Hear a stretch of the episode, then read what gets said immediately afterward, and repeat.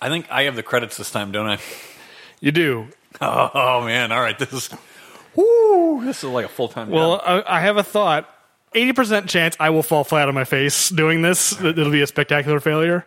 But uh, I kind of want to do it like a film noir uh, voiceover. holy crap! I don't know if I could read these in that. No, you can just do it your way. I'll, I'll just prompt you, and you can just do the normal thing. Well, let me let me hear your film noir, and I'll, I'll see if I can do it. That- Do you want to do this? Is like a. I'll start, and then if it's a disaster, yeah, that's fine. all right. Live music for this. We need to set the mood. I guarantee you this is going to be terrible. this will end up on the front of the show as look at this hilarious how hilariously bad we are at this. All right. It was a cold October evening. Nah, forget it. Failed that. Yeah, I'm bailing. It's, there's no way. The deeper I go, the farther, the, the more embarrassing it'll be. The farther in I get. All right, fair enough. I, I didn't even. It didn't even get to the point where you would fall on your face because I fell so badly on my face. I was willing to go with it, but I'm more than happy if you're willing to pull the plug. I'll I'll do it with the, you. the plug is pulled. I'll right. put this on the front just to show what an idiot I am. And then now start the show with the real show. Music starts. All right. Uh, okay, so I'll just do the normal thing then. Yeah, but I do need I need I need the word Yeah, you document do. up because there's no way I have any chance. It would have been harder doing it film. I'm going to admit, doing it film noir would have been really hard, and I probably would have said, "Yeah, you got to do one." But no, I, I think I can do this. No, I I would I would have said just do it your way, and I would have probably. I, I kind of want to take another crack at it. All right, try it again. I'm I'm ready, but you got to flip over quickly so that you can I can pull, yeah, yeah, yeah. pull I'll- up. I mean, once I start the music, I'll flip it over. All right.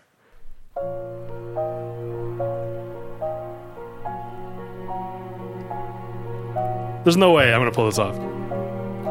I'm not going to look at you. I'm going to give you a better shot. All right, fine. It was a cold October evening, the day we sat down to record the latest episode of the. Ba- of, I almost said bad puns. You were you were getting Awful. there. I was getting there. Whatever. I'm going to keep going. No, the Arms Race No, no, no, podcast. re- restart it. Restart it. Come on. You- are we to do this? Yeah, I mean, with enough repetition, you're to get it right. I, I feel like we're just wasting time now. Well, what's the? Some people might say that about the entire endeavor. Fair enough. I need the word Uh. document. Yeah, you're right.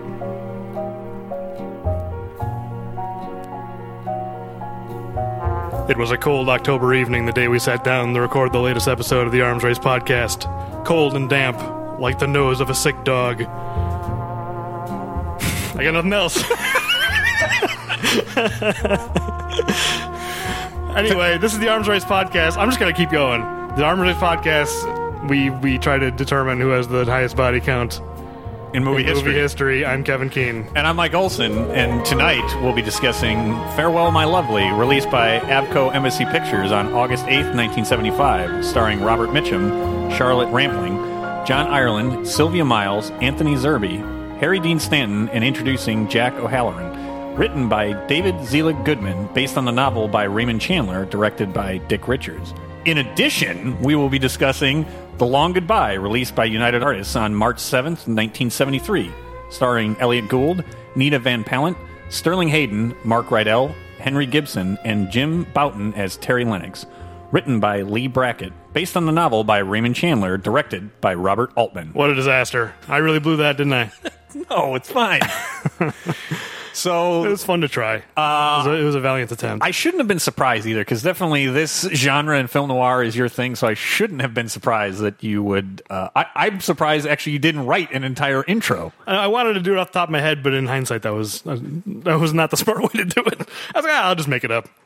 No, the pressure of the music playing. We usually don't have music in our ears when we're doing that intro, so like, Very difficult, I wanted to have the music, and then I blew it. That's all right. That's fine. Um, so yeah, this is uh, one of our bonus episodes, and as we noted, we're we're covering two uh, loosely tied together through outrageously small parts by Sylvester Stallone and Arnold Schwarzenegger, Yeah. which I had no idea because I had not seen either one of these movies. Obviously, too small to cover on their own, but uh, I, I, you know, it was like together. Maybe it's worth, you know, it's enough of a link to do them together. Yeah, and I'll. I mean, if you're going to have covered any of these, it would have to be together, um, without a doubt. And what was interesting for me is that, despite the fact that they're based on similar source material, the feelings of these movies, at least for me, couldn't be more different. Yeah, they're very different, and I'm glad. It just so happens uh, I didn't recommend this, and I should have. So I'm glad it worked out this way. But it just so happens we both watched them in the order of Farewell My Lovely first, and then uh, uh, The Long Goodbye. The Long Goodbye. And that's the I think the appropriate way to watch them because Farewell My Lovely is like the most traditional. like, it wants to be a 1940s movie. It is leaning into every detective cliche, right down to the music that we just heard, One hundred percent. and the voiceover, and you know it's set in the 40s, and everyone's wearing trench coats and hats. Yeah, and and the Long Goodbye is the opposite. It's a 70s deconstruction. It's sort of a postmodern Yeah. take on you know detective stories.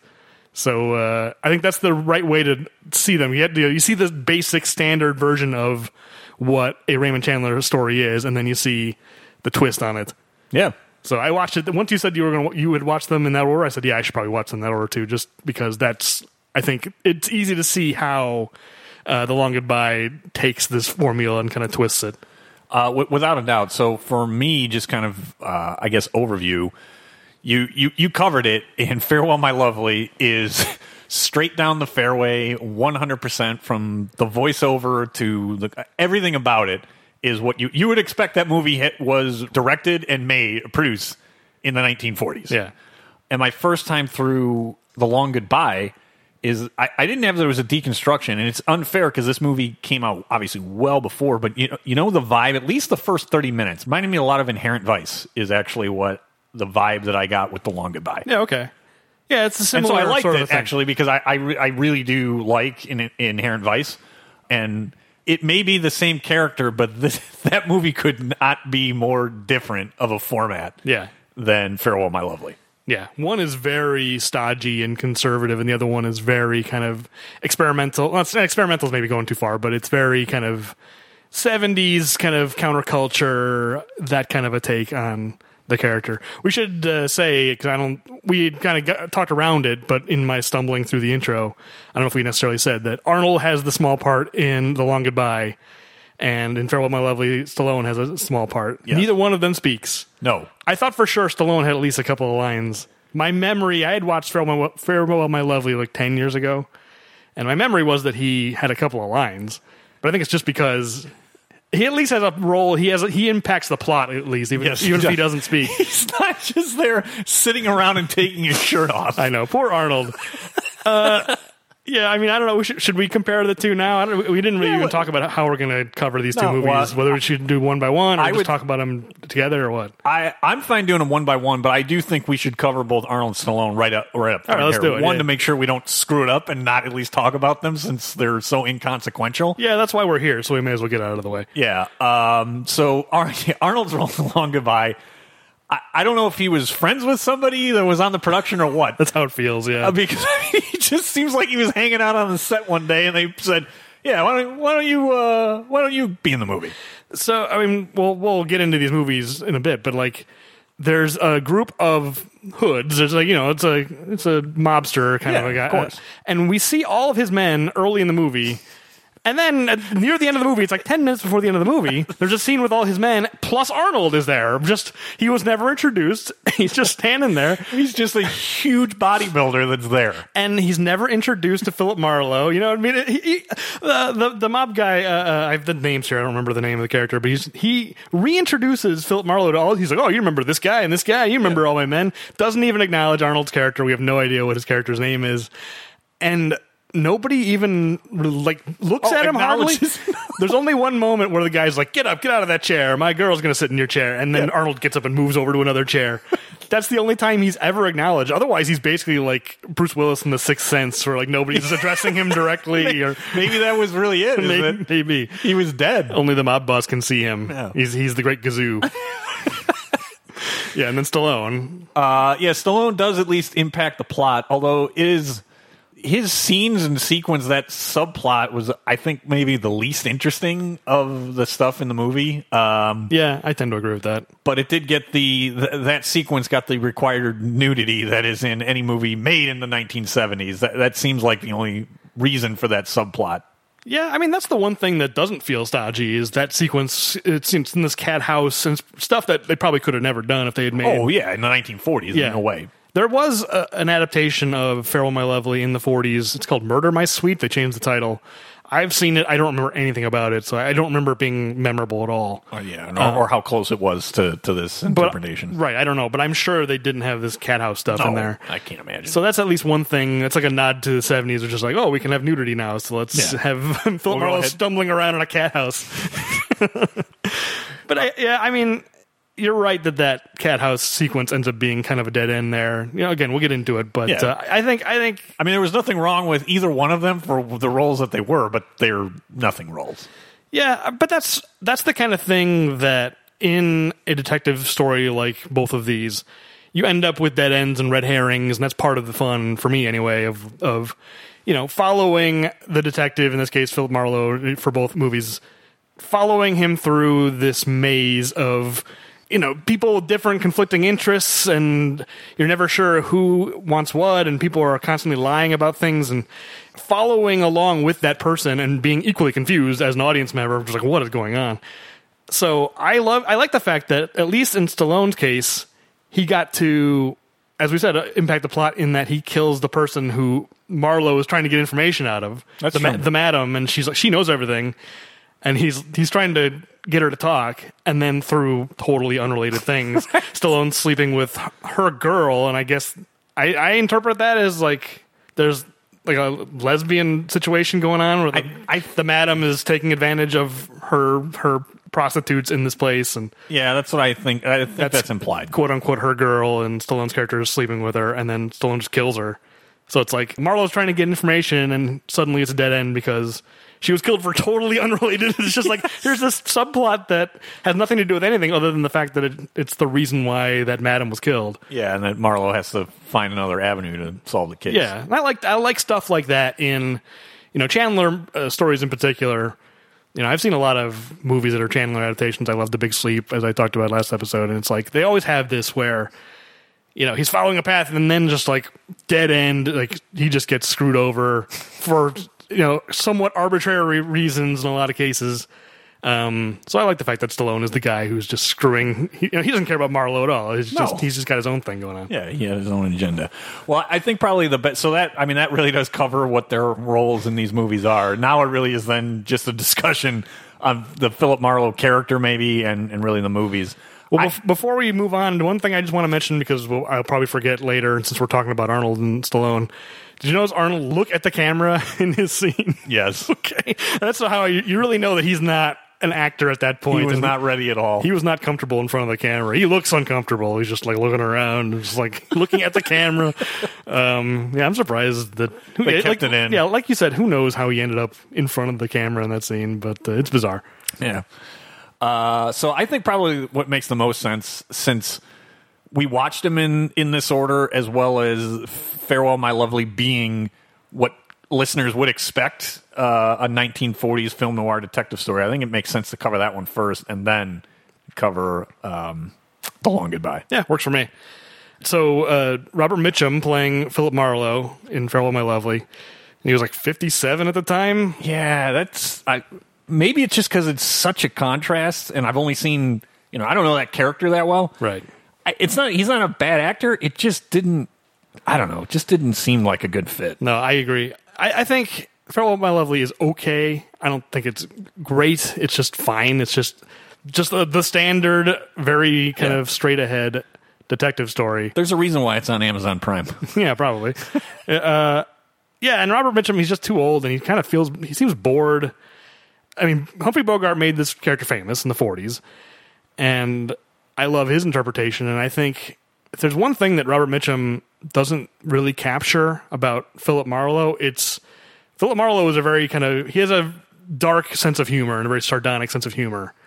And I think Elliott Gould, and we'll talk about that later, has that much more, almost too much. He's kind of a smartass, whereas yeah, no, and that that's where it reminded me of Joaquin Phoenix a little bit in Inherent Vice. Yeah, yeah, yeah. Whereas I don't think Robert Mitchum really he's he's cracking the same jokes, but they almost don't seem like jokes. He's just like you know, he's just kind of mumbling his way through it, and Oh no, yeah, it, it doesn't. I mean, if if they're supposed to be, I don't know if it's an edge. If if that's what the character is really supposed to be, no, Mitchum. Is just kind of delivering the lines, and it's almost a parody of. It's almost at some point he needed to say the word gumshoe. Honestly, to if it was a parody, that would get worked in, and that's what his delivery feels like. Does he call himself a shamus at some point, or am I thinking of maybe maybe in the Big Sleep he does that? I don't. I don't think so. Okay. They're leaning into every cliche. Like they don't care. They're not afraid of being a detective story. That's what they want to be. And they, I mean, they succeeded that. They, they captured the mood of a '40s detective story. I mean, it's set in the '40s, so maybe that's why they just said, you know what? There's not. There's no reason to undercut it, even if it feels like a cliche. So what?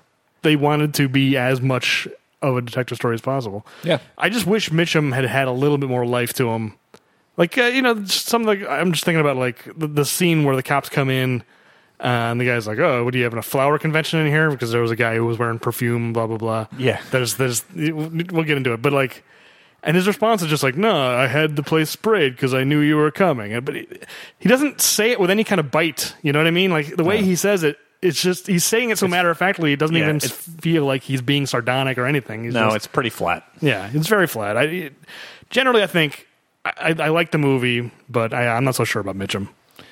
some of the supporting you know actors were okay i actually think uh actually probably my favorite part about it even though it may not be a great acting performance maybe it's just the look moose malloy was probably my favorite part of that movie Yeah, Jack O'Halloran introduced, as we said earlier, as, as you said earlier, Yeah. as his first movie. um he was probably my favorite part of that movie yeah, he's non in Superman movies, which is primarily what I know him for. oh man i didn't even put that together yeah, Imagine him in a black shiny like Yeah. garbage bag suit, and he's flying around.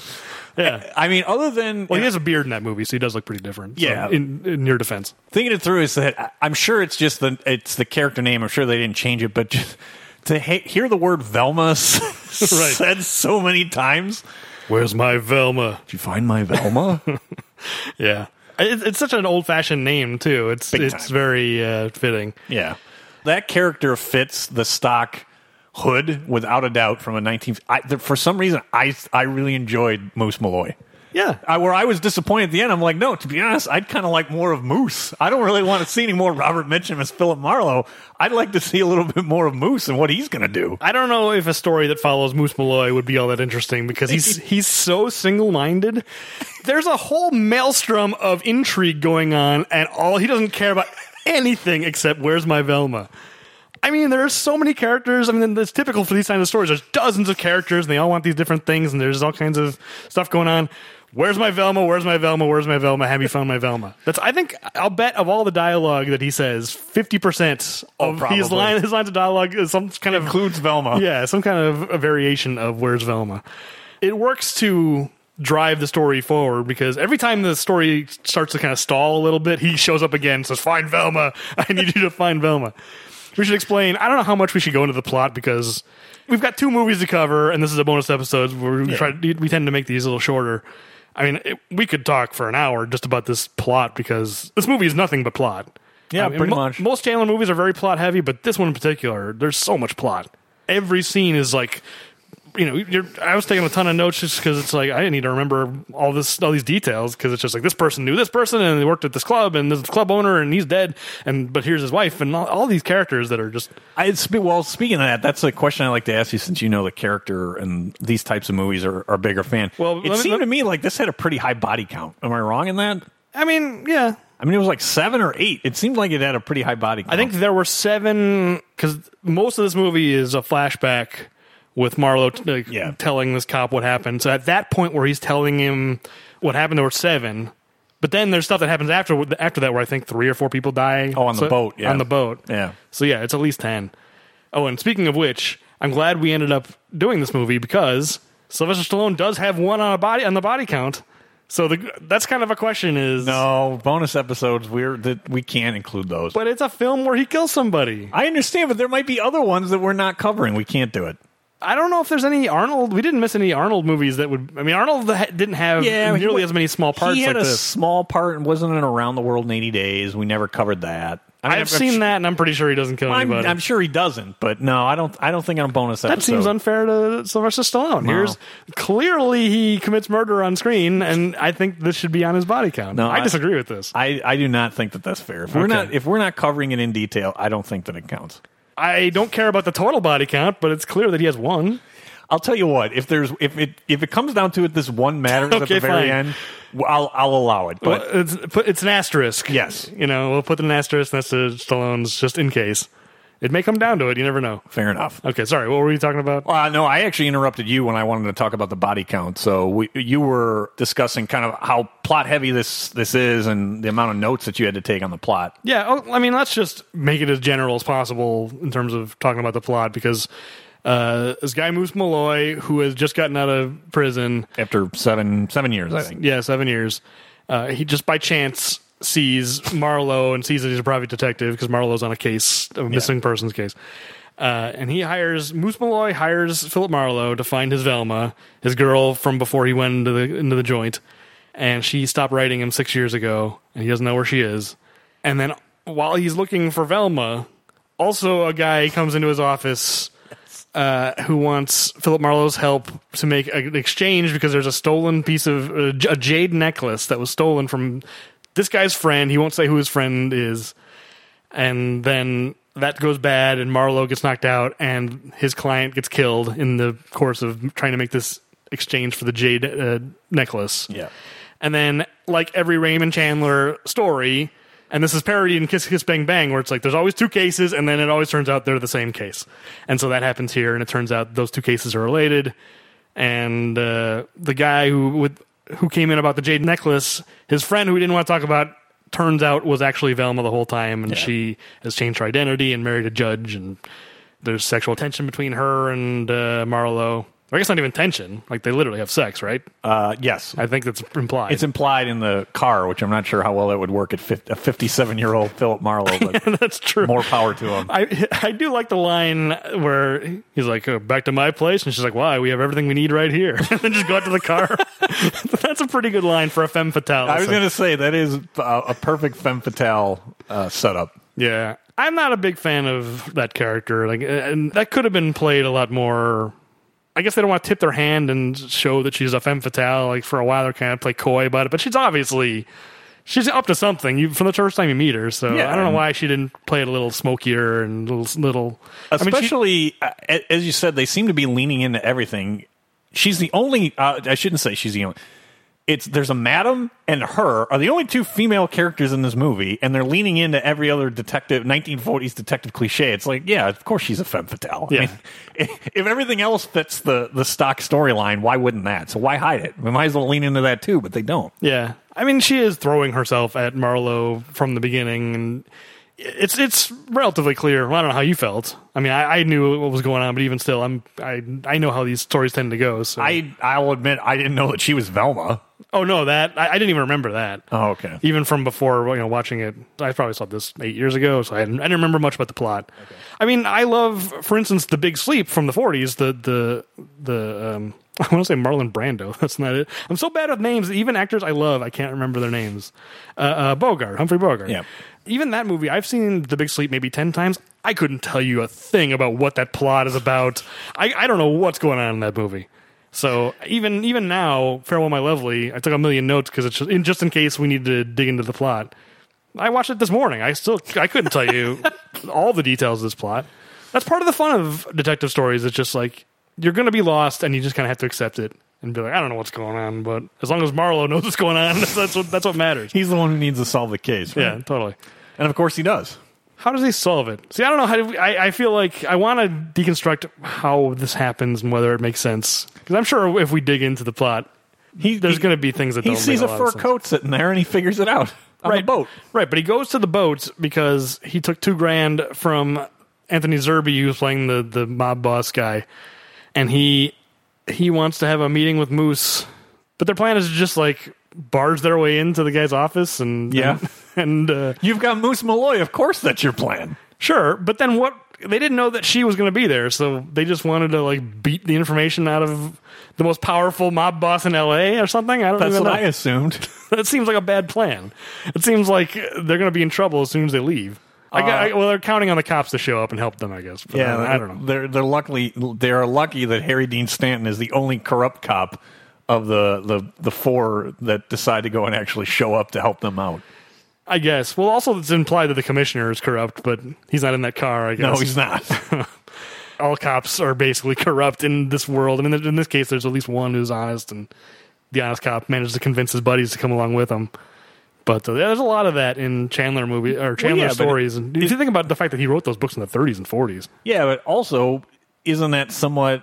I don't know if it's convenient, but isn't it somewhat necessary because he wants his main character to be the hero? So, Yeah, isn't that- it easier if you make all the other law enforcement corrupt, and Yeah. then he, your detective, is the only one you can, you know, the voice you can count on? Yeah, hundred percent. No, I think you're right. And it's that's, that's a big part of it.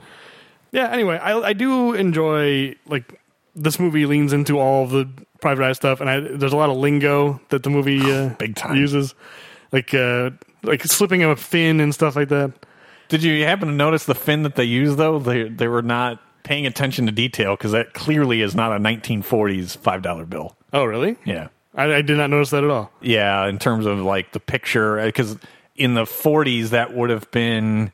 I don't think it was silver. It was probably the gold standard, but the the bills look different because you could turn them in and actually get either gold or silver depending on what standard we were on. And Right. That to me, not, I'm not a currency expert. I'm like, no, that looks like a present day 1970s five dollar bill that gets slipped to to the uh, hotel manager. So I, I slipping a, a fin is is different from that, but the fin made me think of the five dollar bill. And then stuff like uh, Marlowe has a line. Uh, he says, "This car sticks out like spats at an Iowa picnic," which is just a line that for some reason I just I didn't was- know what that meant. Can you tell me what that means? I don't know what it means either. Oh, okay. Yeah, maybe I shouldn't. I, I have maybe it's offensive, and I, we have no idea what it means. But I, I just something about the phrasing of that I really enjoy. You know, so it's it's funny that you int- you mentioned that. So the movie's made in the '70s, and I realize this one in particular, at least, is is set in the '40s.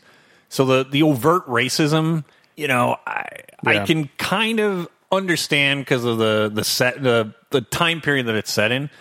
So I, I'm I'm not condoning it, but I at least can see why it existed. And I know it was also the '70s, so maybe it wasn't as progressive, but like the unnecessary homophobia in the long goodbye didn't really make sense to me. It's like why why is it? It doesn't have to be in there. So kind of why was it? Yeah, uh, definitely. In both cases, it's so casual that the movie doesn't even seem to be to realize that it's doing it. Almost, you yeah, know what I mean? I mean, look, I, I, I do kind of get it because it, it is, you know, police officers and, you know, you know, some machismo. So I can see why it would be casual. And I'm not necessarily giving it a pass in Farewell, My Lovely, but I do understand it at least that it's the 19, it's set in the 40s. If The Long Goodbye had done the same thing, that would be really problematic. the racial stuff. you Yeah, mean? absolutely. Yeah. Yeah. Well, I, he does. Uh, he's got ink on his fingers, and he, Well, he kind of paints his face and yeah, says he's Al Jolson. I, I I did want to to get to that because unfo- like that actual scene and sequence in the Long Goodbye, I think is great. If he just hadn't done like that line, Yeah. I, it actually really was. That really did remind me almost the most of Inherent Vice. Particularly, I love the fact that there's just like a giant handprint Yeah. on the uh, on the two way glass. I just wish they had not gone with the Al Jolson line. it's only that one scene in the long goodbye and i think actually in farewell my lovely it gets much more of a pass from me when it comes to that stuff compared to the long goodbye because at least in farewell my lovely at the end he's got two grand that he took from the mob guy and he's going to give it to the family. Yeah, okay. um, the trumpet player he's got a black wife and Yeah, a mixed race son. And it's like he, he's got this money he could keep it. He's like, i know exactly what i'm going to do with this because the, their father the husband slash father Tommy died. Ray, yeah. he was killed in the course of this you know story and marlowe blames himself. So you know he's he's looking out for that family. Yeah, you know so, which shows that i think the cops in that world are pretty racist and uh, marlowe knows this and kind of plays into it to get what he wants in yeah, some ways. Yeah.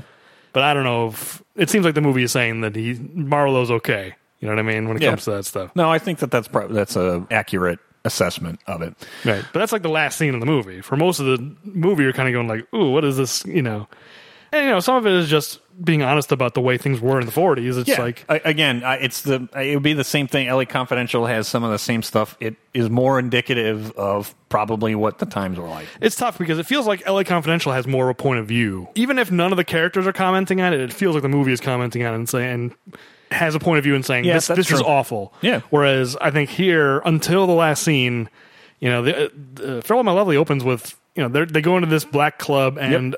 Moose Malloy just kills a guy. and claims it's self defense, but we don't see what happened. And it seems like it wasn't self wasn't defense. self-defense Yeah, at I mean, he says it was, and Marlowe backs him up and says, "Oh, yeah, it was self defense." you know, which is maybe the part of the reason why it's it's a little iffy. But you know, just the fact that the movie doesn't care about that. Like the cops don't care, Marlowe doesn't care, and the movie, movie doesn't care. That Oh, no. character's death It totally moves on. it Yeah. moves on entirely. Mo- that character's death has no impact on the rest of the plot. Nope. And I think really the only reason why that happens is to get the police characters into the story earlier, just to give them an excuse to show up and introduce them. Yeah, you're probably right. I think that's the only reason why that even happens. Yeah, and you, I mean that's another thing too is that you write it differently. You probably don't even need any of that. You can find another way to to get there. But whatever. Yeah. So we're uh, sorry, I, I I derailed us a little bit. Were there any colloquialisms that uh, you wanted to further comment on? No, that's fine. I, it was it was. I wrote down some more. Oh, I did like uh, after after Moose kills that guy, and uh, Marlowe's like, "You better get out of here. The cops might think you've sprained your parole." Something says that. sprained your parole is a phrase. Just just word choice. That does. I don't. I didn't recognize that. That doesn't make any sense. I don't know. I, I like that. It's just a bizarre word choice. I think a lot of this is taken straight from the novel. Some of this, Oh, okay. you know, especially a lot of the voiceover. I think is just like passages from the novel. Oh, when he's talking about the the girl, like at the beginning of the movie, he's trying to find this fifteen year old girl who's run away, and he's telling the cop about it. He goes, "I was working a twenty five dollar a day breeze, trying to locate a fifteen year old run, runaway from Carmel, an honor student majoring in men." That's like so schlocky. That's the most schlocky private eye dialogue. That that it feels like a cliche. I had one of the. I had actually something on that too. Um, she had all A's, but none of them were on her report card. right, not in a report card. that entire sequence because so uh, the opening for me i mean just you, you played it for the opening of this is just over the top in Yeah. terms of that muted trumpet. And, yeah, It's, it's cliche but then what i couldn't believe jerry bruckheimer produced this oh yeah, yeah. I mean, This we is his first movie. He was, he i didn't know it was i'm like jerry bruckheimer what right. this is a, i mean this i know it's not a bruckheimer simpson because don simpson was obviously later like jerry bruckheimer produced farewell my lovely Yeah. that was shocking Yeah, I mean, obviously, you know, it takes time for. he was a nobody. I'm sure he's probably like Yeah. in his 20s, but uh, yeah, it's interesting. I mean, you got to start somewhere. yeah Because by the time the 80s rolled around, he was already a pretty big deal. oh so you know, yeah it was a huge deal Yeah, so it makes sense that he would have started around this time and worked his way up. And uh, uh, uh, uh, I keep forgetting the Long Goodbye. The Long Goodbye uh, is scored by John Williams, Yes. pre Jaws John Williams. So, That that was surprising, a pleasant surprise as well. Because all of these, I didn't know Harry Dean Stanton was in Farewell, My Lovely. Um, didn't know. I didn't. I didn't really know a lot about either one. Yeah. and so having some of those surprise on the score and then the producer, I'm like, what? What have I stumbled upon here? yeah, I mean, just interesting to see like the behind the scenes guys who got their start, you know, earlier than you would have thought. Yeah. Um, but no, the last one, the last like 40 colloquialisms that I want to mention, and it's just because this phrase appears in another movie, and I'm wondering, I'm wondering if you caught this. Ooh. It's when uh, Marlowe first meets the femme fatale. Sorry, we're, I'm not remembering any characters' names. There's so many characters in in this movie in particular. It's less so in the Long Goodbye. Um, but he meets the femme fatale, and she's leading him into like the drawing room or whatever it is. Yeah. And he's following her and looking her up and down. And he goes, "She had a full set of curves which nobody had been able to improve on. She was giving me the look I could feel in my hip pocket." I caught the line, but what is it a reference to? It was that line was reused. The second part of that, the hip pocket part, was it who- reused word for word Was it Who Framed Roger Rabbit? Nope. It was around that time. You want you want to guess or should I tell you? Around the time of Who Framed Roger was a few years later. Uh, oh wait, Naked Gun. It was Naked Gun. Oh, word, word for word. She was giving me a look I could feel in my hip pocket.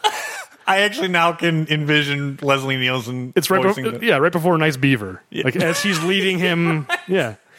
Oh, hundred percent they stole that line word for word. that is a good catch. Wow. Which uh-huh. which is understandable because you don't need to change that line at all in order to make it a parody. It's already Yes, it so is. preposterous that it's it's basically a parody. I just had it stuffed. Thank you. Now I'm going to go back and I haven't seen the Naked Gun in a long time. Yeah, I, I, I was like, where do I know that line from? I know it from somewhere, and I, I, eventually I figured it out. I think a lot of stuff like that is like pure unadulterated Raymond Chandler. I read The Big Sleep, and a lot of it is just overly flowery, just descriptions of things. Like he really loves just laying it on thick in a way that I kind of didn't like. I, I've only that's the only Chandler novel I read, and I didn't like it. Okay. I like the movie, but I know I I don't like the way he writes because it's it's like imagine an entire book like that, every single sentence, you know. So that's the sort of thing I was trying to parody in my intro and failed miserably. But you know what I mean? It's just it's all laying it on so thick. Anything else uh, to talk about with Farewell My Lovely? I don't know how, how I, deep I, you want to get into the plot. I don't think we need to get in that deep unless there's anything you specifically wanted to cover. I mean, I, I actually found The Long Goodbye to be far more interesting and wanted to spend more time on that one anyway. But I if there's agree. anything you want to cover, I agree. It's, it sounds like you just didn't have a strong opinion about Farewell Lovely. Is that fair to say? It was. I mean, it wasn't a bad movie. It just it, if I was doing uh, a film study class and I needed to, sh- I needed to show what a stock nineteen, not a nineteen, but not actually produced in the nineteen forties. But if I wanted to show this is what a film noir detective story would look like in a modern film set, well, not mod, but a nineteen seventy, I'd say this is it. But other than that, there's like I'm not sure there's a reason to watch Farewell, My Lovely. It's weird because it feels it feels more 40s than the actual 40s, 40s movies. You know, because it's almost like trying to distill it down to the essence of what 40s movies would be. You know what I mean? Like it's- it's it's like it's heightened in a way that the real movies weren't. You know, It- it- I think a lot of it is just like the cliches hadn't really solidified. You know, you watch The Big Sleep, it doesn't have that. it doesn't have that stuff because at that point it wasn't the cliche, Right. You know what I mean? It was just a movie. It was just a movie, and it just I don't remember what the score was like in that movie. It was just not like that. But Or- the, as the more of them got cranked out, you started to get kind of the the type. Right, like this is the amalgamation of every Yeah. detective story from the 30s and 40s. You know what I mean? Like if you took the most cliched piece of every single 30s and 40s movies and put them together, it's this. Like it's kind of Yeah. why it feels so corny. And in, I mean, there was parts of it of the fa- of that fact that it distills it all down that I did enjoy because it reminded me actually of one of my favorite um, video game series that, that I had played when when we were younger. They were were coming out on on the PC, the Tex Murphy series, and that again that was a parody kind of of those, but set in a futuristic setting. Okay, I didn't know you'd played those. I never I did. I never played them, but I always wanted to. Really? So no, I I played not all of them. I think the very first one I didn't play. The FMV ones or the earlier ones? So uh, going all the a Martian Memorandum, I remember there were like floppy disks you had to install, and there were like eight of them to get the game on there, and it had very you know little you know voice video Right. and poor quality. But there was Under a Killing Moon and a couple others, and there was a probably like five six years ago a Kickstarter campaign to do you know an updated one. I participated and played that game. So I mean, it it reminded me, and, and those were parodies too, right? I mean, Tex Murphy was Yeah, uh, Philip Marlowe, but a, a cornier. I mean, he had corny jokes, and that's sort of what made it fun, Right. Um, as opposed to these these jokes were even worse just because of how they were delivered. So I like that there uh, there's an example of a movie I can say, oh yeah, these remind me of the Tex Murphy series because it, it really does capture that. Yeah, I played a little bit of Under the Killing Moon, but it was just I played it years later, and it was so old and like Yeah. clunky. I'm like, I can't deal with this. It No, was, it was past the point where I could play And, it. and I haven't gone back and actually played those, but at the time, I mean, it, maybe it's just nostalgia. Those were really good stories and they were fun games. They were story games, 100%. And, and solving puzzles, which is something that I like doing. And, you know, Yeah. I'm not sure how many games today, I don't play a ton. I'm not sure how many of those types of games get made anymore, really. Oh, adventure games hardly ever. Yeah. there there is a dead genre for sure. Occasionally, they'll, like they'll put out a throwback adventure game, but uh, like you know, like the Kickstarter one. Yeah. That's too bad because actually, although that was a genre that I really enjoyed when we were like 12 to 15, there were a bunch of those types of games and I, I played a ton of them. Yeah. Um, well, before we move on to the long goodbye, a couple of things uh, I want to mention. Are you aware that one of the actors, and I say that in the gender neutral sense, was nominated for an Academy Award for their performance in this film? No. if you had to guess who you think it would be, Sterling Hayden. no, he's in the other movie. I'm saying in, Oh. in, in Farewell, My Lovely. Farewell, my lovely. That's, that's what I'm saying. I think Sterling Hayden gives an amazing performance. That was that was going to be my point. I think he should have been nominated for an Oscar for that performance. Nobody from The Long Goodbye. If I said The Long Goodbye, I meant Farewell My Lovely. Yeah, in Farewell My Lovely, somebody was nominated for an Academy Award. Harry Dean Stanton. No, it was not Harry Dean Stanton. I have no. idea. Please don't tell me Robert Mitchum. It was not Robert Mitchum. Luckily, yeah, that would have been a Was it- travesty. uh, was it supporting actress for not the femme fatale, but for um, You got uh, the it. club owner's wife? Yep, that's it. Sylvia Miles, who played Jessie, the club owner's wife. Now, here's the thing. I don't. I, I don't know what was in competition that year. she probably is giving one of the best. Per- it's a small performance. She probably is giving one of the best performances in the movie. It's a good performance, but I don't know if it's Academy Award. I, I don't think so, but it may maybe the competition. If the competition wasn't really weak, then I'm not sure she should have been nominated. There was a period in the 60s and 70s where, you know, or even like back to the 50s, you know how in the modern day it's kind of become a cliche where you automatically get nominated for an Academy Award if you play someone with a handicap of some kind? Like, that's the modern cliche. I think in the 50s, 60s, and 70s, the cliche was play a drunk. and you'll get nominated for an Academy Award. really, I didn't think about that. I, I think so. I don't have a lot of evidence to that. That's that's my sense. I have a sense that a lot of people. Like, you think about like the Lost Weekend. I mean, that goes back to Yeah. the '40s, but like, there's a lot of movies about like alcoholism from you know classic Hollywood era that got lauded and had a lot of Academy Awards showered on them. So I, I think alcoholism and just playing a drunk just got you a lot of attention in terms of acting awards. Is my sense. Okay, and then last thing, two lines from Farewell My Lovely that made me laugh. The only two times I laughed out loud, and they are. Look, this is a gun. when he's trying to hold up to the madam, and she's not, she's not telling him anything. He's like, "Look, this is a gun." it actually, that's probably his funniest delivery I, in the movie. I think it is the funniest. I don't know if he's trying to be funny there. And the other line that made me laugh was, "Hey, what do you think about this guy Hitler?" trying to sell the new Georgie, trying to sell the newspaper. his newspaper He guy. invaded Russia. Just a weird thing of like, it, this is set like three months before Pearl Harbor, so it's like Yeah. it's weird that this is set at a time where it's like, what do you think about this guy Hitler? Like that's a question that people may have asked to each other. No, and actually, that so I'll I'll cover one other thing. I was I get annoyed when movie when period movies go out of their way to hit you over the head on what time you know what date is it? Yeah. the, the DiMaggio thing it bothered me. Yeah, I, I can understand that. and if, if it was like a passing mention, because actually, even the hey, what are you thinking about this guy Hitler? If you just do that once in the movie, you're able to establish, you know, the timeline of when it's set, and then that's fine. DiMaggio, and maybe this was how it was in the book. I didn't read it, don't know. I don't know. It's just over the top that yeah, we get it. We know it's 1940. We yeah, we know when it is, and once you say that how far he is away from the record, that's all you need. You don't need that He's rushing back to get on the radio to see if DiMaggio, you know, tied and broke the streak because it's a doubleheader against you know Washington. I'm like, what? I don't know. I don't need this. I get the sense that it's supposed to be some kind of like metaphor where you know at the end of the movie is like oh two two nobody pitchers got him It's just like life sometimes you just get a bad draw or whatever. I think there's supposed to be some kind of metaphorical meaning to the DiMaggio stuff that's supposed to tie right. into Marlowe, but But it doesn't work very well. I agree. I mean it's or maybe it's just supposed to be the tragedy that he Marlowe missed the historic moment where DiMaggio broke the record because he was in some closet like high on heroin. As the bad guys, uh, you know, I don't even know. I mean, that's another cliche of of detective stories. Is at some point like the, the PI is drugged and kept captive, but they're not even. They don't need to. They're not like interrogating him or anything. No, I didn't know what they were doing with him. Yeah, it just felt like it was going through the motions. Like here's here's a thing that has to happen. Again, I don't know if that's in the, the book or not, but uh, we can move on to right, uh, the long goodbye. Uh, definitely a different feeling, hundred percent. And I, I really do. Whether or not the, it's the right interpretation for the character, I don't know. But I really enjoyed Elliott Gould's uh, performance as Philip Marlowe. Yeah, I mean, I think Elliott Gould's a better actor than Robert Mitchum. You know, Robert Mitchum's been in good things, but Elliott, uh, Elliott Gould, I think, is just a better actor. Period. Um, Robert Altman directed this.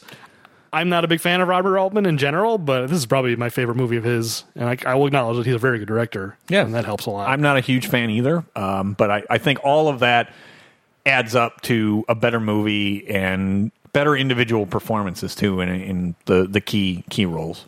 Yeah, I mean, this is a movie that feels alive in a way that uh, Farewell My Lovely does not. You know, I mean, it's it's a thing that uh, uh, I never noticed until I read trivia about this. That it's a movie. Every single shot, the camera is moving. The camera never stops moving. Oh, I didn't notice that either. Usually in very subtle ways, or just like moving left to right or right to left. There's not a single static shot in the whole movie, and I think that it's it's like a subconscious thing, but it just feels like this movie is constantly in motion and constantly. It, it's just it feels alive in a way. Um, you know, even the the opening sequence where Marlowe's got to get cat food for his cat. I, I can't tell you how invested I was. yeah, it should be the most boring Oh, thing ever, and it's I not. should not have been at all. Now, it what I couldn't get out of my head at first because I, I don't know if it's uh, Hollywood song, whatever it was. I can't get a. I work for Monty Burns. Sure. Monty Burns. I couldn't get you- that out of my head. You could also go for guys and dolls, or just a bunch of crazy guys and dolls. hey, that's my picture next to the pepper steak, and don't you forget it. get out there, Luke. You're all talk, Hamill. You never even finished Jedi school. These are all Simpsons references for people who don't know. yeah, I guess if we say something weird, it's probably a Simpsons reference. But no, I, I mean, I, from Gould's performance, and I mean, he's interacting with a cat, Mm-hmm. and it has to be ten minutes. That probably that entire sequence. It's a where- long sequence. And uh, there were so there were other things that, and again, I know this movie came out before these, so I know it's it shouldn't remind me of these. But him going and getting the cat food, that entire sequence, I'm just thinking of Jeff Lebowski.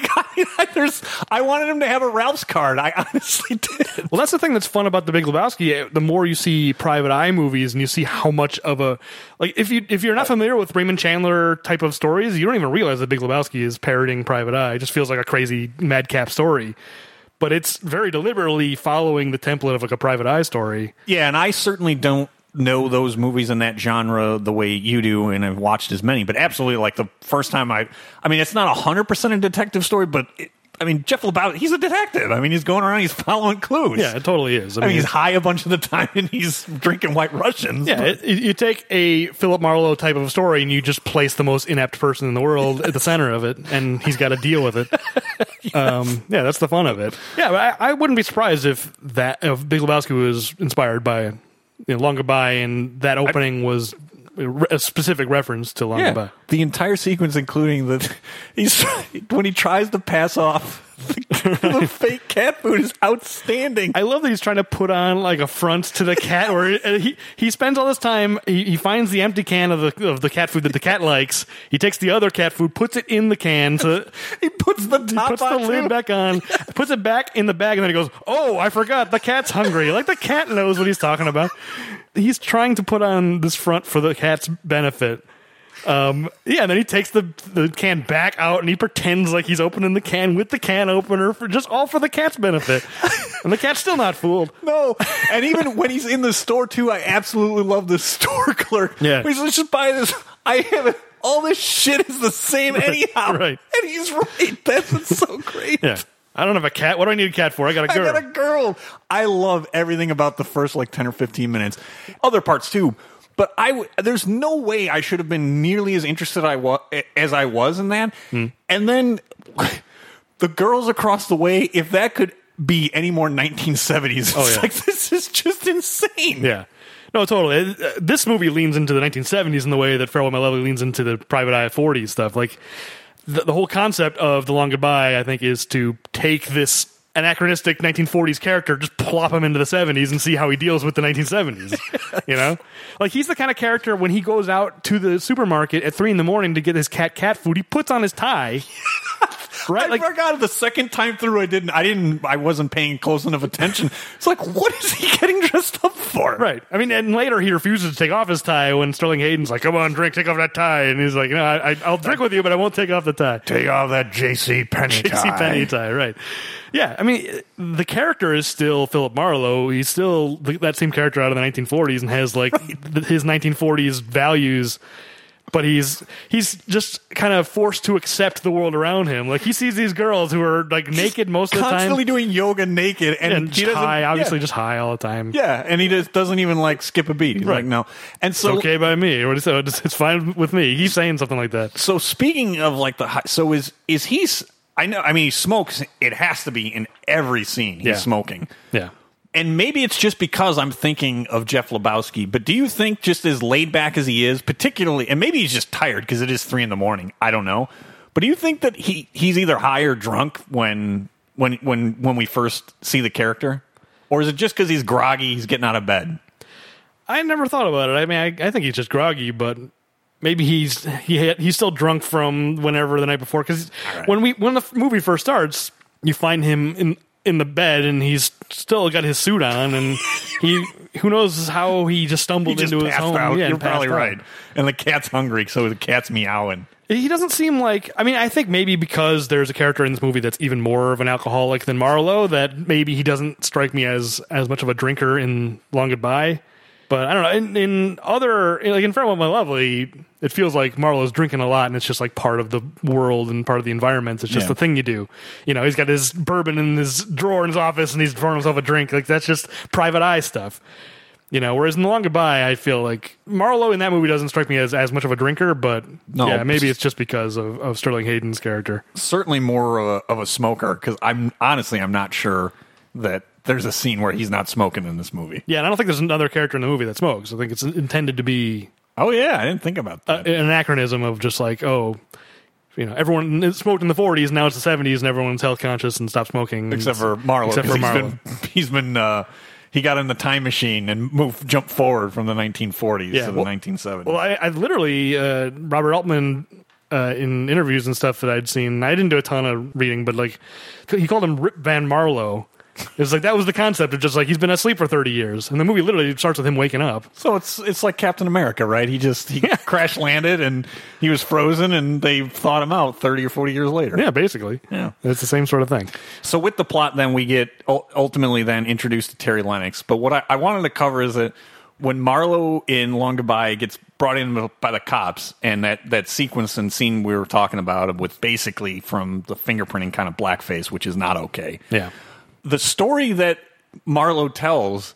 It's fantastic because there's no way that you would believe that it's actually true that he's actually being like a wife, but it actually is true. Which story? The fact that Lennox just showed up and No, that he went. oh, the cat part. Okay, the cat part. Right. I mean, we all watched it, and I'm intrigued by it. But if I'm those cops, if this is like L.A. Confidential, I'm probably handcuffing him and just having Bud White go to work on him because like Yeah. this guy is just making, he's just lying to us. But what's great is no, he's actually telling the truth. this movie has such confidence and just i'm sure it's just because robert altman is you know he's a great director and he knows what he's doing but just, man the confidence to have a 10 minute sequence of getting cat food and then you know there's the scene with terry lennox to, he drives terry lennox to the border Tijuana. yeah. Yeah. just just as a favor and then the cops show up and it spends another two minutes describing the cat food adventure from the beginning of the movie this movie i mean any other director would have been scared to do that and say oh the audience can be bored by this we can't retell the thing that they just saw They're, they know what happened but yeah it's so funny that he goes to step by step he's telling the cops every little detail that happened and yeah it's, all like- true And, and it's all true. And it's like, how can these cops not think he is just being the biggest wise ass in the world? Right. Because who would believe that story? well especially because there's no evidence of a cat because the cat ran away so it's like oh what cat there's no cat here one, it's it's great to see it unfold, but then to read just have them retell it, and the cops just have to sit there and listen to it is outstanding. That's what I was saying earlier, right? Elliott Gould is genuinely funny in this movie in a way that I think it's important for Marlowe to be funny. You know, I think Bogart was funny in uh, The Big Sleep, and you know, it's a funny character in a way that I think most people don't would wouldn't think. It's kind of like the same thing as in First Blood. You expect Rambo to kill 100 people and he doesn't. Yeah. I think the same thing here. You expect Marlowe to be like this serious, like hard drinking. He's tough and he's gonna punch. You know, he doesn't even really get in like fights and things. He's No, just, not at all. He's a very kind of sardonic. Just he almost uh, kind of sits back and just observes everything He's- and trying to make sense of the stuff that's happening around him. But he doesn't. He's not actually that active of a character. He's not getting in gunfights and fist fights. He's just kind of. He's a pacifist, like the dude. I mean, kind of. Does he get in a single? I mean, he shoots a gun at the end of this movie, but otherwise, like, there's no gunfights or fist fights really in this movie. It's, it's mostly just him Yeah, no, kind of getting tossed around from one part of the investigation to the next. pretty much. Yeah, he has a drinking uh, drinking sit down with Sterling Hayden's character, but no, there's there's no real physical altercation other than at the very end with Yeah, Terry yeah. Lennox. Well, let's let's, breeze through the plot real Yeah. fast because I this movie is a lot more straightforward. It doesn't have the crazy maze of of intrigue. I mean, when you learn what the truth is, it's actually very simple. Yeah. yes, it is. Because you know Terry Lennox asked for a ride to the border. It turns out Terry Lennox's wife was murdered. Uh, Sylvia Lennox, I think. I think so. I remember characters in this movie because there are fewer characters and the movie's better Yeah. and more memorable. So And I'm sure you've seen it more times. yeah, so- that's true. I've also seen it more times. And so yeah, the cops pick up Marlowe because they pretty much know that he drove. he's the last person who saw Terry Lennox. Yeah, they know that he drove Terry Lennox to the border. So they're holding him as an accessory. But then it's revealed that Terry Lennox died in Mexico. So it's like, well, now case closed. You're free to go, Marlowe. That's after they held him for a couple of days, though. Yeah, they held him for three days. Which he actually has a great line. Then I don't remember what the character's name that he's sharing, sharing a cell. Oh, with. Oh yeah, yeah, yeah. He's like, just remember, let's go say, remember, John. They, your body may be in here, but your mind is not. Yeah.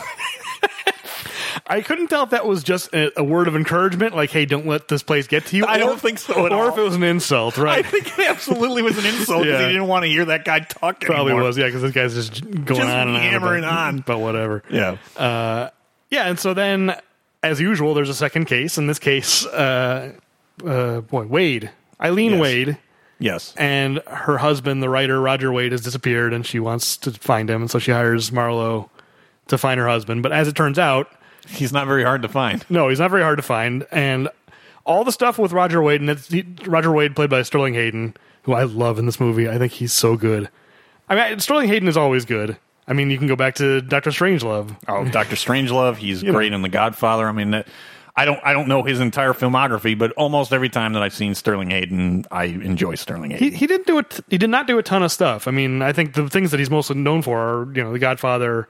I always forget he's in that yeah, because he's just like a police captain or something. he's a corrupt police captain. I mean, very integral to the plot, but he's not a, a huge part of the movie. He's not. He doesn't have a ton of screen time. yeah, Doctor Strangelove. He's so great. And then, uh, have you ever seen The Killing? It's an earlier Kubrick movie. I haven't seen it. I, I am familiar with it, but I haven't seen it. He's great in that too. It's like it's basically like Reservoir Dogs before Reservoir Dogs. It was yeah, like that's what I've heard. 1962 or I something. should really see it. Yeah, and he's he's the lead actor in that, and he's great in it.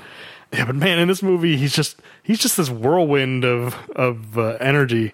He's the only character in either movie that is has that much life. I, mean, I guess Terry Lennox too is kind of this like sleazeball guy, Yeah. but he's kind of fun. But uh, man, every scene with Sterling Hayden, I just think is incredible. I think Yeah, he's I- giving an incredible performance. and so it's a very indelible performance in my mind of Doctor Strangelove. I've seen it so many times; it's one of my favorite comedies. So it's and it's a different, right? Because that some of his best stuff is the comedic moments that he's that character is deadly serious. That's the thing. Yeah, he's he's not a comedic character. no, he's not, but he's deadly. I mean, Yeah. one of my all-time favorite comedic lines.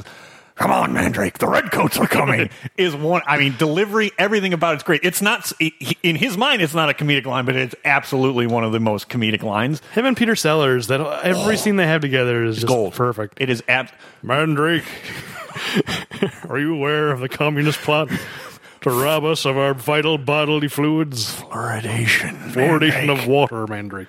At least it's water. ice cream, Mandrake. Little children's ice cream. I forgot about that one. Oh, and seriously, eh, all, all of the scenes with eh, Peter Sellers is fin- that is what is the gold in that movie. It's such a testament to Sterling Hayden how in in Doctor Strangelove he is simultaneously hilarious and terrifying, and it's all together. It's not like he's switching back and forth. Every single line is horrifying and hilarious.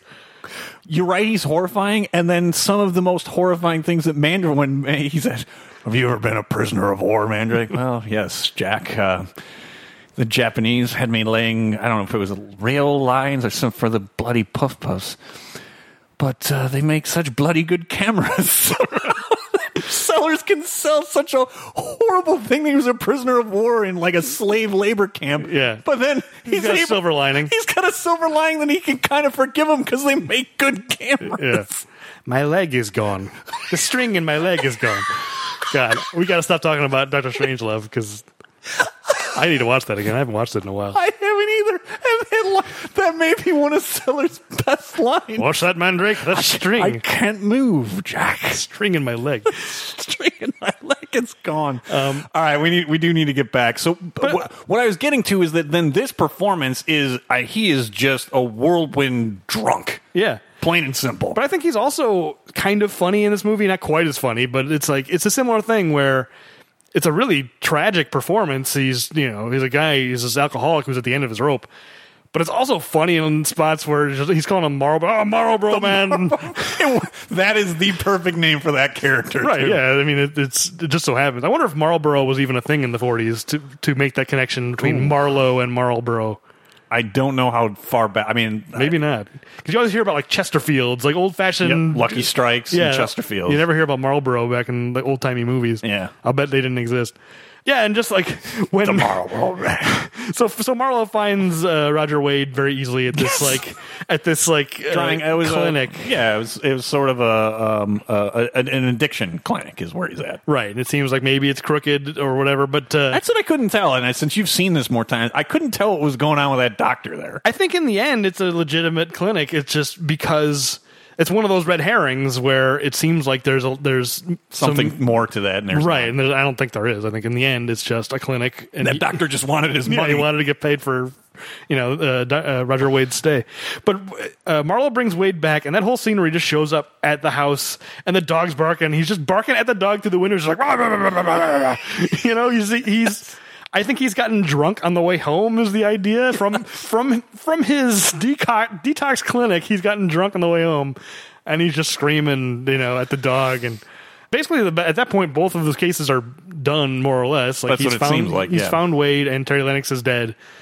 But then eventually it's revealed that Terry Lennox did in fact kill his wife, and it's because uh, Roger Wade's wife was having an affair. having an affair, and the two of them were going to run off together. Uh, and there's also some stuff about uh, this this uh, mob guy. That's the name I can't remember. Uh, Marty something. I have Marty, Marty Augustine. Yeah. Yes, I have one. of The, I have Harry, which was one of his flunkies and henchmen that was supposed to be watching. Yeah, that's fun. Oh, I absolutely love that guy, and I love the fact in the morning. Marlowe gives him the edge. Is in case that uh, you lose me somewhere. This is where I'm going. it's been a pleasure having you follow me, Harry. because poor Harry was so distracted by the yoga, the naked yoga that was going on upstairs. Yes. I remember when people had jobs. yeah. It was a funny movie. I also like because they leave, uh, Marty Augustine leaves Harry behind to follow Marlowe, but Marlowe's just quick on the draw and he runs down the steps before, so he ends up following them. Like he just turns the tables on him. Yeah, and figures out, and that is a plot point that that's how kind of the case gets rekindled. Augustine goes to visit Eileen Wade. Right. Because Augustine is out 350 million or uh, thousand, pardon me. That would have been, that would have been a real theft. Yes. 350 million. Because uh, Terry Lennox had his money. And he was supposed to deliver it to somewhere in Mexico, and it never got delivered. But then somehow Terry Lennox got it back to Eileen, and Eileen dropped it off before Arnold could work over Marlowe or whatever. Arnold Schwarzenegger could work over Marlowe. So yeah, basically the, the plot of this is very simple: is Terry Lennox and Eileen, Roger Wade's wife, were having an affair. Terry's wife found out. He killed her. He ran off. And it sounded somewhat accidentally. Is that it's not? It wasn't like he hit her and accidentally killed her. I mean, yes, but You're you know, saying the source isn't believable yeah, necessarily. All right, that guy is pretty sleazy. he is, but I don't. Th- I guess I'm not sure that it was premeditated. I think it may have been a confrontation that then got out of hand. Oh, sure, but he says he, she was going to go to the cops about what Oh. Terry was doing with Marty Augustine, the, Gotcha. the, the mob boss. This all just happened. Like, he killed his wife. He had Marty Augustine's money. He fled to Mexico, not really intending to steal the money. He just had it and had to hold on to it. And then once things settled down, he got the money back to Eileen, who got the money back to Marty Augustine, so that Eileen could then disappear to Mexico. And then at, uh, at some point in the movie, Roger Wade commits suicide by just walking into the ocean. You know, that's really the sad part. You think for a lot of this movie, you think, oh, Roger Wade, something's going on, and he's in on this, and maybe he killed. He's not he- at all. maybe he was having the affair with uh, Terry's wife, and yeah. he killed her. But no, he's just this tragic figure who really wasn't involved with any of that stuff. no, he was just drunk. Yeah, and he just you know basically killed himself because he was at the end of his rope and couldn't write anymore, and he was an alcoholic. That that sequence really gives this movie like a, a gravitas. Yeah. You know, it's like a lot of this movie is kind of silly and funny, but then like that that story, like that could be a whole movie about that guy. And Yeah. yeah. As I was saying, like alcoholism and movies about alcoholism, like And kind of how how did Roger Wade get to that point? Yeah, You know, we never explore that. I mean, it's not the main point of the movie, but there probably is a whole nother movie right there. And I think so much about The Long Goodbye is about, and, and it's worth pointing out, I think this was the last novel. And it was written in like the late 50s. It was years later. And I don't know, I feel like this is a, a story about Philip Marlowe, who's accustomed to all these complex cases where there's all these sorts of double crosses and things going on. And he's so he's blinded by the fact that he's expecting that, and he's also blinded by his friendship for Terry. And there's no th- there's no conspiracy here. The simplest solution. Yeah, right? the, the thing that the cops thought was true was actually true. Terry Lennox killed his wife, and you know I think it's just because Marlowe didn't believe it because he was his friend. He was looking for conspiracies where they didn't exist, and in the end, it kind of led to Wade's death.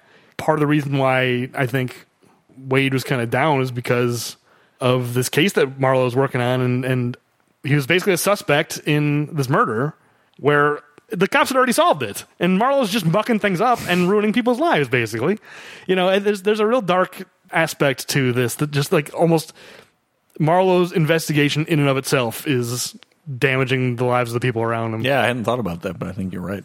I, I I don't know if I can necessarily like pinpoint specifically like oh if Marlowe hadn't done this maybe Wade hadn't wouldn't have killed himself or whatever but that's just kind of the way it feels. It's really what what ends up driving Wade to suicide is because Dr. V shows up and collects on his bill. Slaps him along the way. yeah, he does slap him. So yeah, I don't know. I mean it's it's it's a really good I mean the Sterling Hayden stuff I think is the best part of Yeah, this movie. I was surprised at the end that old. I mean, I wasn't surprised that Marlowe tracked Terry Lennox down. I was surprised that he killed him at the end. Yeah. Was that surprising to you the first time you saw it? Yeah, definitely. I mean, it's not something that any other iteration of this character would have ever done. But um, And maybe it's because he feels guilty about. right, yeah, I think that's part of it. Yeah. He was manipulated by his friend, who he trusted, and everything that happened is driven by the fact that Marlowe didn't believe that his friend could kill his wife, and he did. He totally did. And in particular, the line where Marlowe's like. Uh, oh, so you use me to, to flee to Mexico? And he's like, yeah, that's that's what friends are for, you know. Like, He wow, does have a- no remorse yeah, whatsoever. what a bastard. That's really the line. And he has no remorse about it. He's like, oh, how are you not seeing my point of view on this? Yeah, you would have done the same thing, Yeah, right? exactly. But yeah, I, I don't know if if there's anything else uh, worth talking about. No, I mean, I'm I'm glad that uh, we wound up doing both of these. In particular, I mean, I know you own the Long Goodbye and uh, were kind enough to lend it to me.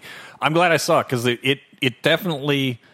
So, Farewell, My Lovely reminded me fondly of the Tex Murphy series. The just watching this made me think of uh, Inherent Vice as well as The Big Lebowski, which is fantastic. And Yeah. I can't imagine I'll see another movie where a 10 minute sequence about a, a specific brand of cat food will ever e- entertain me nearly as much as this one did. Yeah, totally. And Sly and Arnold got to Yeah. get their faces on screen early in their career. And Arnold got to get his pecs on the screen too, because that's the one. So we, we should explain that for some that that mob boss is just because just he he's trying to shake down Marlowe and wants to know where his money is, and he's got him. And you think that Marlowe may you know this may be the end, and he may Yeah. be killed, and just all of a sudden everybody take off their clothes. right.